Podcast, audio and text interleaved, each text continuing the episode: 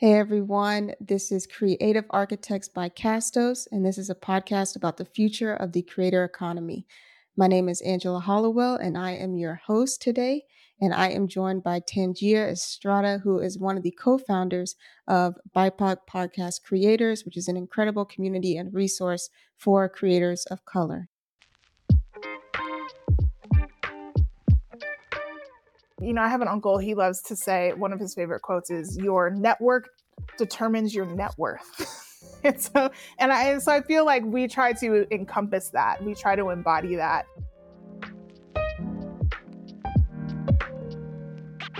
This podcast is brought to you by Castos. One of the best ways to learn something is to go directly to the top people in that field.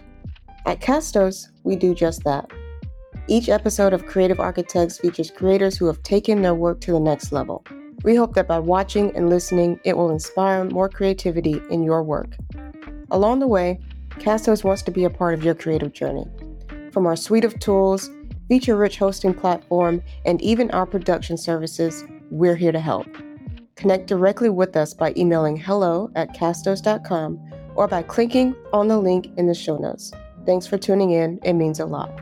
Enjoy the show.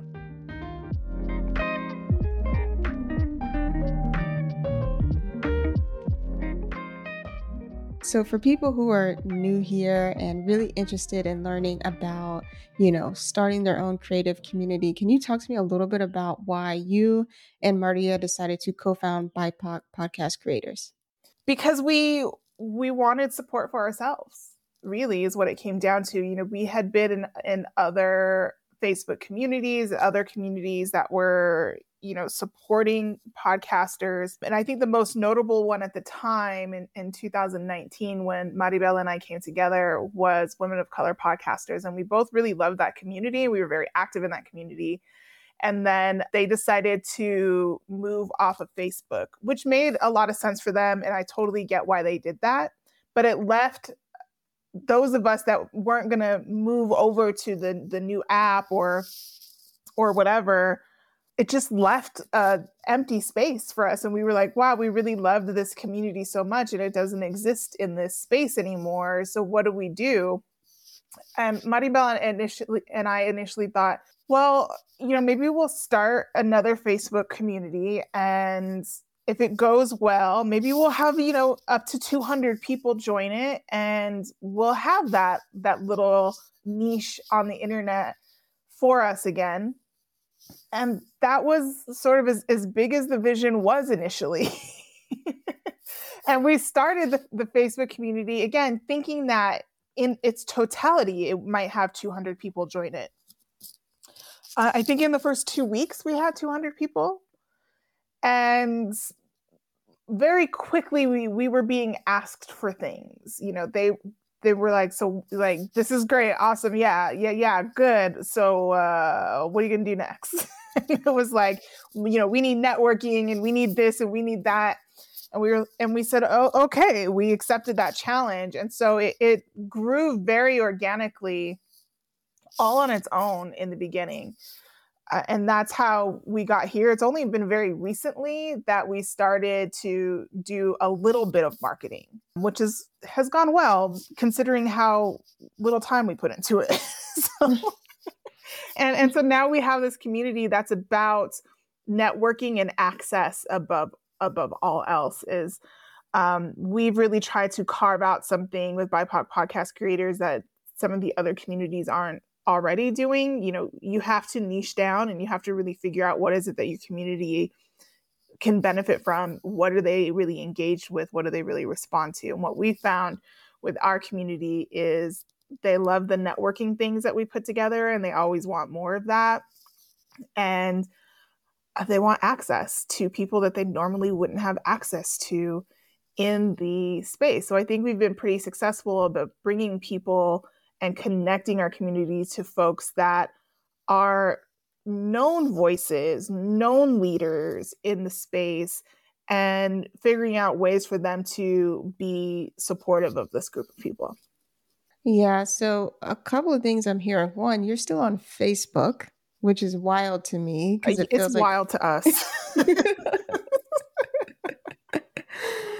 oh man Facebook just in my mind feels so antiquated at this point. It just feels like yeah. it's hard to curate a community that stays on target.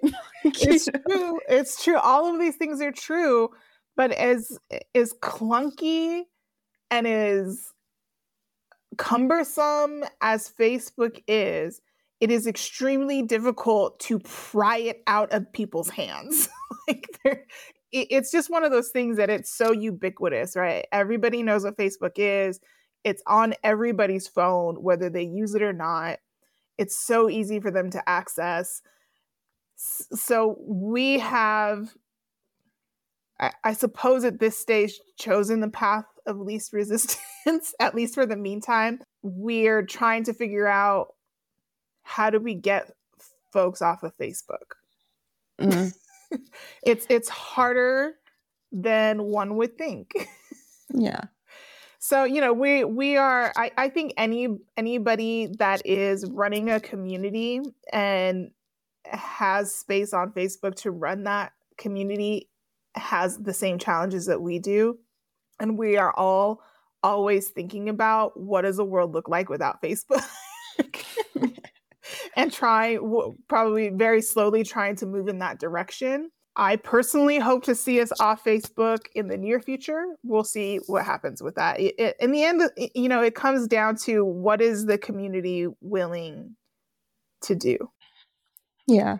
Yeah. And I think, like, too, like you were saying, like if your main purpose is networking and access, right, you want that to be the mainstay, even if you do move. And for people who are in the group now and who have benefited heavily, talk to me a little bit about some of the ways that you provide ways for people to meet and connect. Yeah, so we do virtual and in person get togethers. So, you know, we started in in the pandemic, so everything was virtual. And we have that we've actually found that that works really well for us uh, since we have folks from really all over the planet at this stage. You know, so we have some folks that are in like Ghana, some people are in London, Ireland, Spain, Mexico, you know, so virtual works really well. And, and what folks really love is that opportunity to meet other creators who are similar to them, who have the same challenges of them, who have similar visions to what they're trying to create. And, and we really try to target those creators who are in the middle of the road. So we're not the 101 group. We don't do anything around like, this is how you start a podcast. This is your how, how an RSS feed works. We don't do that stuff. There's plenty of opportunities to find that information already out there. We don't feel like we do that well, so we we don't attempt to. Um, we are more for that creator who already has some time under their belts. You know, maybe they've done their first 10 episodes or more, and they have already made the decision that I want to be in podcasting. I want to build something here. Now, what they want to build is is you know across the board. Sometimes they are a hobby podcaster and they just want to build a really great podcast that they love that they can have conversations with their friends more often than not, we see podcasters who maybe started out as a hobbyist, but have said, okay, now I want to learn all the things podcasting and I want to get to the next level and I really want to build some kind of legacy here. So they're building brands, they're business owners, right? They're they're brand creators. And so those are the people that we really focus on who are in the middle and once somebody makes that switch in their head from moved they've moved beyond the 101 and they're really they're ready to build something. They need people around them who are also doing that because they're going to have a lot of the same challenges. So we found that that's that's really what our creators in our community will continually show up for. And it's it's not always to connect to people who are like oh you have this problem and i have this problem so let's talk about that problem together. A lot of times it's just about you know, blowing off some steam with somebody that just gets where you are on your journey in, in that particular stage, that middle stage where you have, you're not the beginner anymore, right? Maybe not quite an expert, but you're getting getting there. So in, in that middle space and being able to just build that community support around you, be able to network and what we see happening in our community all the time is is creators coming together and creating new things you know last year we had a couple of creators that came that met at one of our networking events. They went off and created a whole new show and it's now an award winning podcast. So we see lots of examples of things like that happening. And you know so much happens. Like you know i have an uncle he loves to say one of his favorite quotes is your network determines your net worth. And so and I and so I feel like we try to encompass that. We try to embody that in our networking. It's really about bringing people together, providing them with an opportunity to connect and just have a good time and blow off a little steam. And then they're creatives by nature, and that creativity starts to flow, and we see really fun things happening. I personally did not realize that you had people from outside of the US in this group. But I think that speaks to just sometimes how limited our thinking can be when we think about the meaning of every letter in BIPOC and really constraining that to the US and not realizing that there is a whole world out there of people who also identify with these groups who are, you know, in Spain, in Africa, the continent of Africa, not just that but you know south america things like that who really are like no i'm also a creator and i'm also a person of color by these definition and i also want to connect with people who look like me who maybe have a different perspective on life and who are doing the things that i want to do in a different place in the world. Um, how have you kind of like again, as you realize, like, okay, there's not just this one type of person in this group, you know, we really want to create a space where everybody feels welcome. You know, how have you been able to successfully do that, you know, amid language barriers, amid cultural differences, and even things that bring people together? Yeah, I mean, it's it's been a challenge. We've had some early successes just by getting out and going to conferences and then being invited into other communities um, it, you know around the world you know we were in we were invited out last year for the, the first audio conference in Saudi Arabia. You know, so that that's an opportunity just that we wouldn't have otherwise. And that comes from showing up and saying, hey, we're here to serve. These are the people that we're trying to support. Um, so we've had some early successes like that that have really helped open us up and bring people in from outside of the US. But it's a major challenge it's like on one hand, I totally get why most people, or, or you might think, oh, BIPOC is specifically, this is a, a US thing, right? So, one of the challenges that, that we have to face is just the term BIPOC, right? That, that's a very US Western centric term and even in the US, there's no there are no people walking around saying I identify as BIPOC. Like where do, where do I check the BIPOC box? That's not a thing. We understood that when we selected that in, for the name because we were specifically talking to a, a group of people right so if you are part uh, if you are someone who is within one of the many nuanced bipoc communities then you kind of get it you're like oh, okay yeah i'm with them so that was a strategic choice that we made. We made that choice understanding that nobody actually identifies that way and that we had to figure out how we were going to be welcoming to people outside of the United States because people outside of the US definitely don't use it. And so one of the challenges uh, is is just so let's like talk about Africa, huge continent, right? All these different countries with different languages and different cultures. But if we're talking about African podcasters, they're black. They're all black, right? And that's that's great. And the nuance comes from culture and language and other things like that. So how do we welcome those folks if they're interested in connecting with us? Well, for us that comes through partnership. And just showing up and supporting things like Afropods you know meeting them at a conference and saying how do we support you? And and and you know just through that support some people coming in and going oh okay yeah i get what that is over there. I'm gonna join bipoc podcast creators. You know same thing for other countries. It's a there's no easy way. We're talking about people here. It's complicated. Yeah. um, so our, our i think for us it's about partnership and just in our messaging and our, our language doing the best that we can to make it clear that we are here to serve in a support capacity. for people of color all over the place. And so, and it's it's working, right? We're growing, um, but it's always going to be a challenge that we are going to have to figure out how to navigate. And we have talked about like at some point, do we change the name? have, do we mm-hmm. outgrow that name at some point? Maybe, maybe I don't know yet. When people are thinking about, you know, like a community, a podcast network, anything like that. One of the biggest pieces of advice people have is, you know, find your niche, find your target audience, you know, and naming is a part of that, especially your name, which is directly like, I am speaking to these people, right?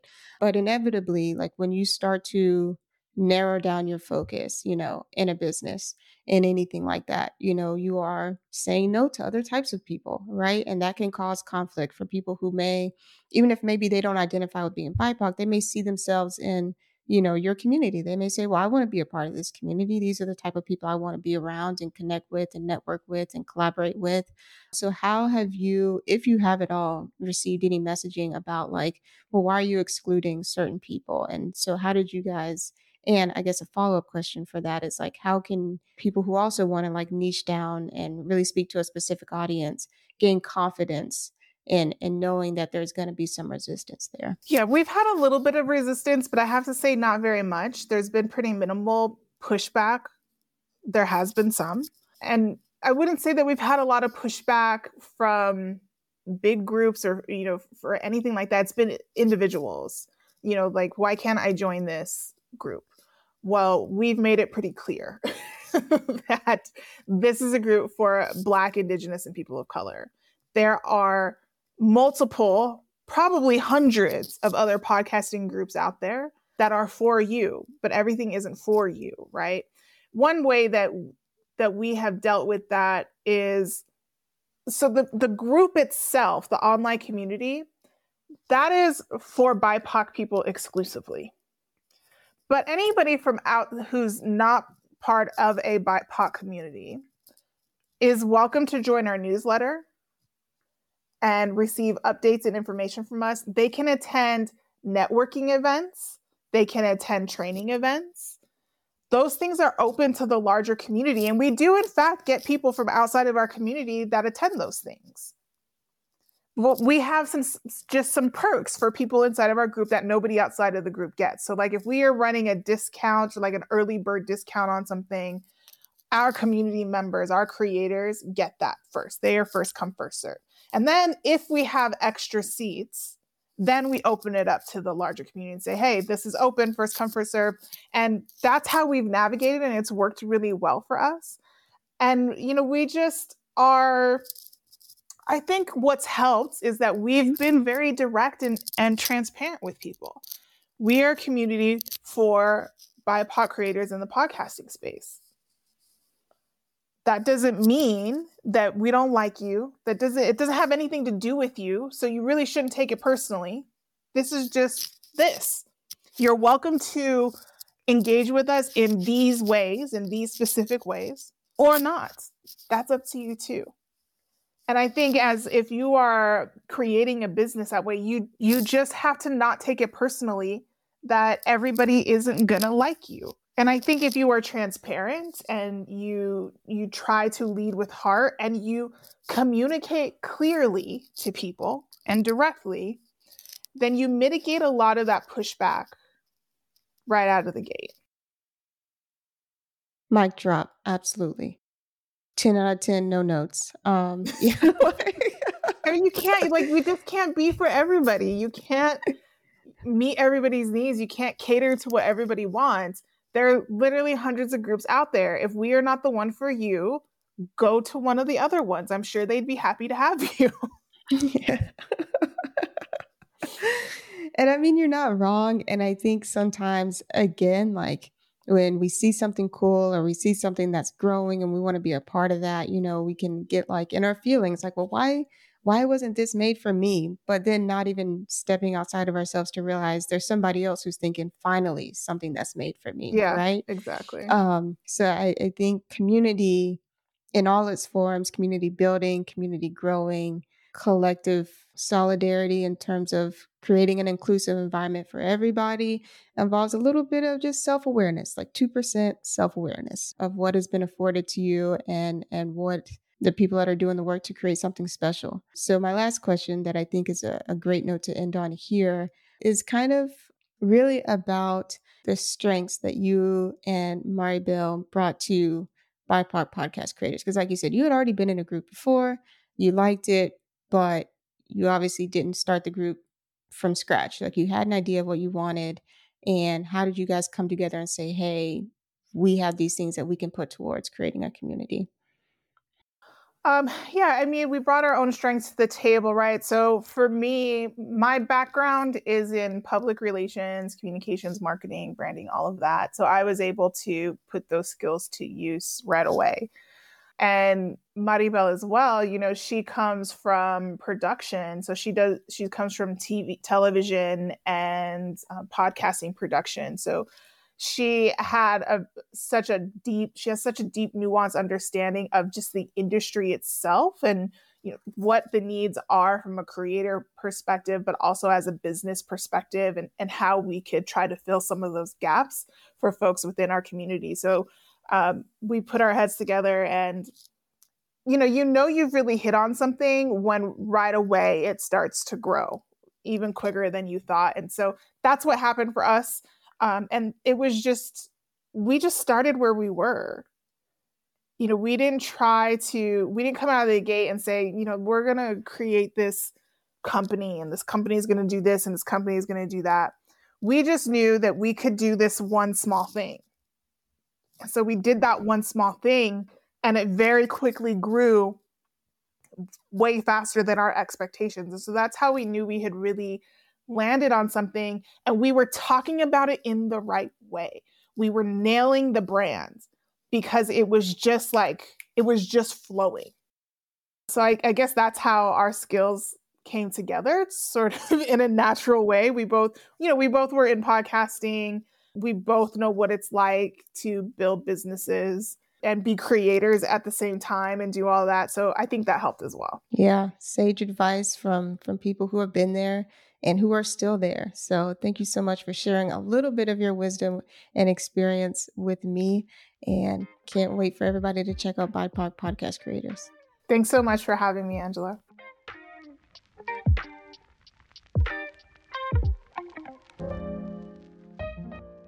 That's all for this episode. If you enjoyed it, please give us a five star review on your listening app, like this video if you're tuning in on YouTube, and subscribe for more episodes. In the next episode of Creative Architects by Castos, I'll be talking with Jeremy Enns of Podcast Marketing Academy, and you won't want to miss it.